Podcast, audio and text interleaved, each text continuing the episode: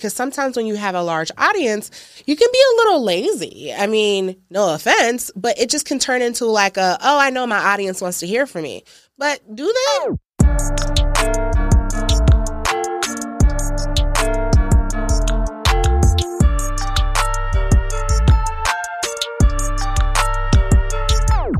Back with another one on the ones and the twos and the threes and the fours. I, y'all, I really feel like in my past life, I was supposed to be like a rapper, a DJ or something like that.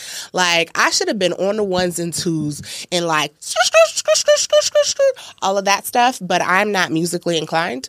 Um, I can, they don't even let me play the triangle thing or the tambourine. I have a lot of friends who know how to sing and I'm constantly left out. So, yeah, this podcast is how I'm living out my rap dreams. I know. But I didn't become a rapper. I didn't become a singer. Instead, I became a podcast producer.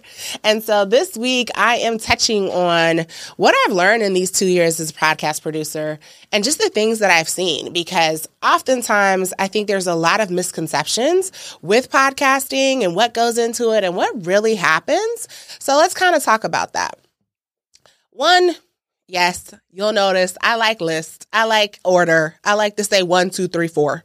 I feel like it keeps you engaged. You know what's happening, what's coming. But no, the very first thing is having a large audience really does not mean anything.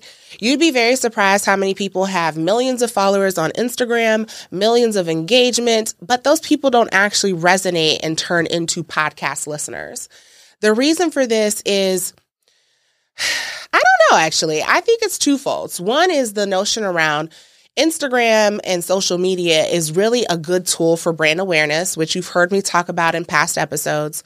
Um, when in actuality, a lot of people aren't just getting off of social media platforms to come listen. One, two, I think social media has given us so much access to people that sometimes we don't actually care what they have to say. Let's think about it. If I'm already on social all the time, like I'm on TikTok, I'm on Instagram, I'm on Facebook, all the things, I don't know what else is out there.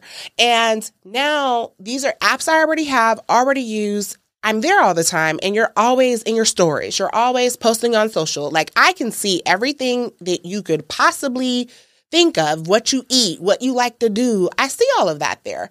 Why would I have a need to then go to another platform and listen to you?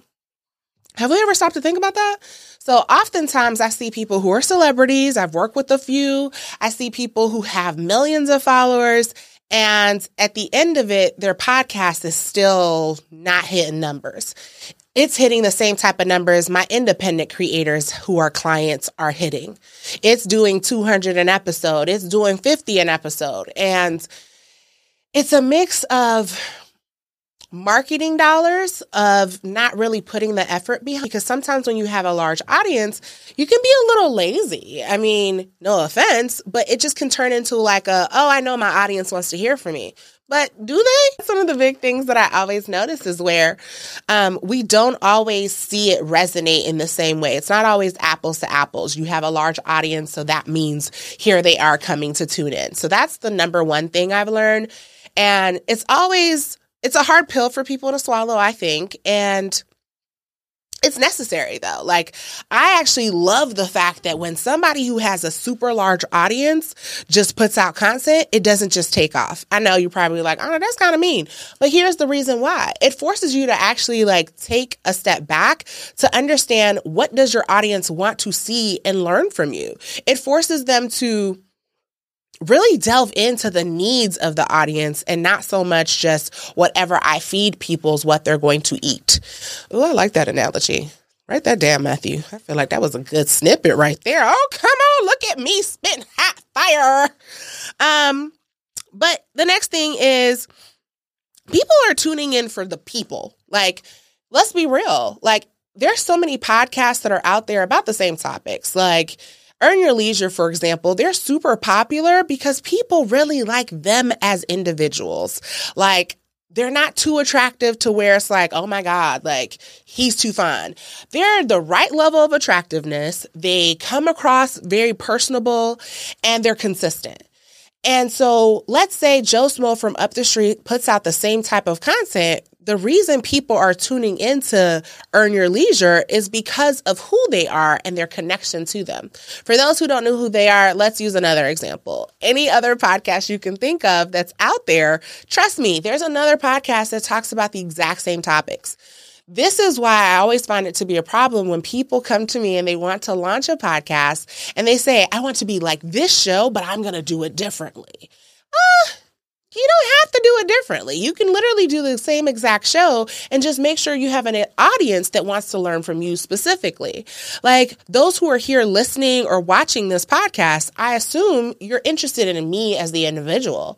I'm talking about my experience in the podcast space. I'm talking about my experience as an entrepreneur. I'm giving tips on podcasting. All of these things you can pretty much hear from anybody else in the podcast space. But because you're interested in me, the individual, that's why you're here. It's the same concept. If you have a podcast, make sure you're focusing more on yourself and not so much on your guest because that's literally the number one thing I've learned is that so many people who interview people tend to allow the guests to take over the show.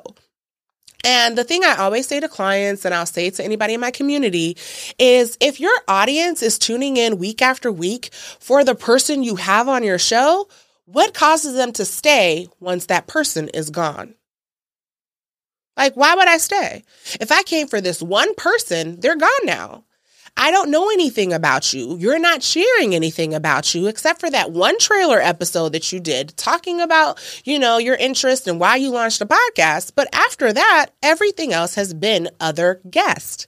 So my big thing is encouraging more clients and independent creatives to do more solo episodes. Like do episodes just by yourself.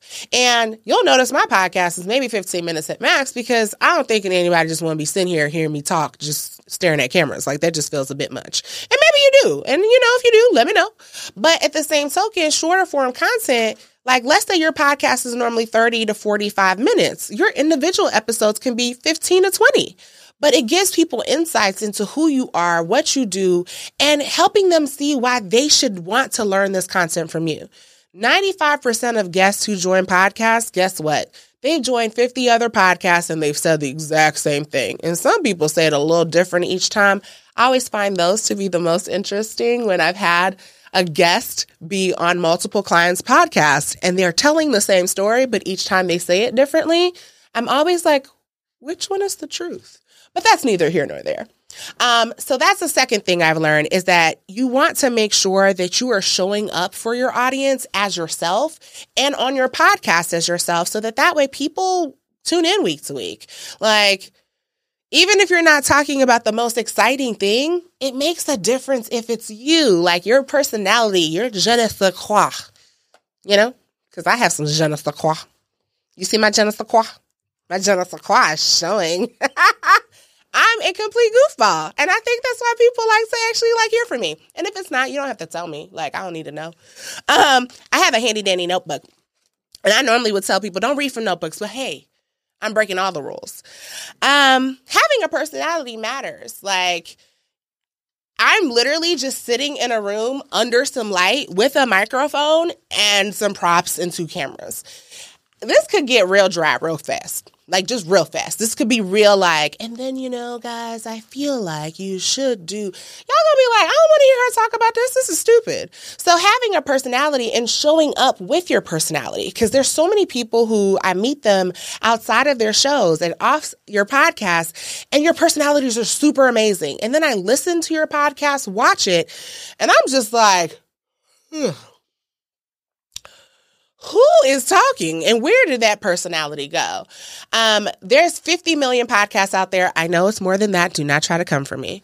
Um, but there's a lot of podcasts out there. And quite frankly, what causes people to stand out is your uniqueness. Remember how I just talked about like you want to make sure that you're sharing who you are and having solo episodes? It's the same thing. When you have those solo episodes, make sure your personality is joining you on the mic Cause baby, nobody want to listen to you just be dry. Have your je ne sais quoi. I feel like I just learned this word. I've known this word, but somehow I'm enjoying saying it, and Matthew keeps laughing behind the camera. And so it's making it even funnier because I'm like that kid who every time you laugh at something I say, I will keep saying it. Judge me not. Um, last but not least, because you know, I wrote a list, um, is social media is for brand awareness. Social media does not always matter. I know some people who have super amazing podcasts who have no social media presence. I mean, there's not really much on social for them. So this notion that you have to be on social and be on every single channel, it's a lie. So sorry to tell you, it's a lie. Um, because here's the thing if you cannot commit and be consistent on any channel, it's not going to go far. So I will always recommend pick one channel and be committed to that. It could be Pinterest for all I care, um, or it could be a newsletter and build that email list. But pick something and stick to it and be consistent. Consistency is king, queen. Hmm. I think it's content is king and consistency is queen. I don't know, but you know, you know what I mean. Um, and so those are some of the big things that I've learned in producing other people's shows. Like I've worked with a range of people with their shows, and each time I'm always surprised when I see that, you know, they have a large audience and it's not really hitting like it should, or they have a large following and it's not hitting like it should. And this is just a show why you'll see celebrities start podcasts and it doesn't last. Like after a season or two, it's gone. But this for creators should really give you some some some encouragement because there's celebrities who are coming with the large budgets the large marketing dollars and it's still not hitting. They're not having that longevity. And I think at Black Pod Festival, Nydia Serrano from um, SiriusXM, she made the comment of a lot of celebrities and a lot of these big platforms are taking a, a, a a page from independent creatives in how they market and how they get their audience engaged. So notice that we're doing something right as independent creatives. Yes, I'm an independent creative. I have a business, but I'm independent. And so just keep those things in mind. And as you create content, remember like what's what's your je ne sais quoi What's your what's your what's your special sauce? And like I always think my special sauce is like I'm a trapper. I be trapping. What does that mean? I don't be trapping. I'm really kind of, I just be here. But it makes me feel like I could be a DJ because that's what I wanted to be. It's not what I wanted to be, but I feel like I could do it. I don't know. Y'all just go with me. But I hope you found this information helpful. I feel like I always end these episodes the exact same way. Please, somebody, anybody, send me a message, a DM, an email of how I can close out these. Because I feel like a news anchor. Like if anybody watches Firefly Lane, Firefly, hmm, Firefly Lane, and how Gilly was trying to figure out how to start closing out the news, that's me. So each episode, I'm going to try out something new. So until next time, guys, this was The Trapper. No, that wasn't it. but thanks for tuning in. Until next week, y'all, have a good one. I need to stop saying that.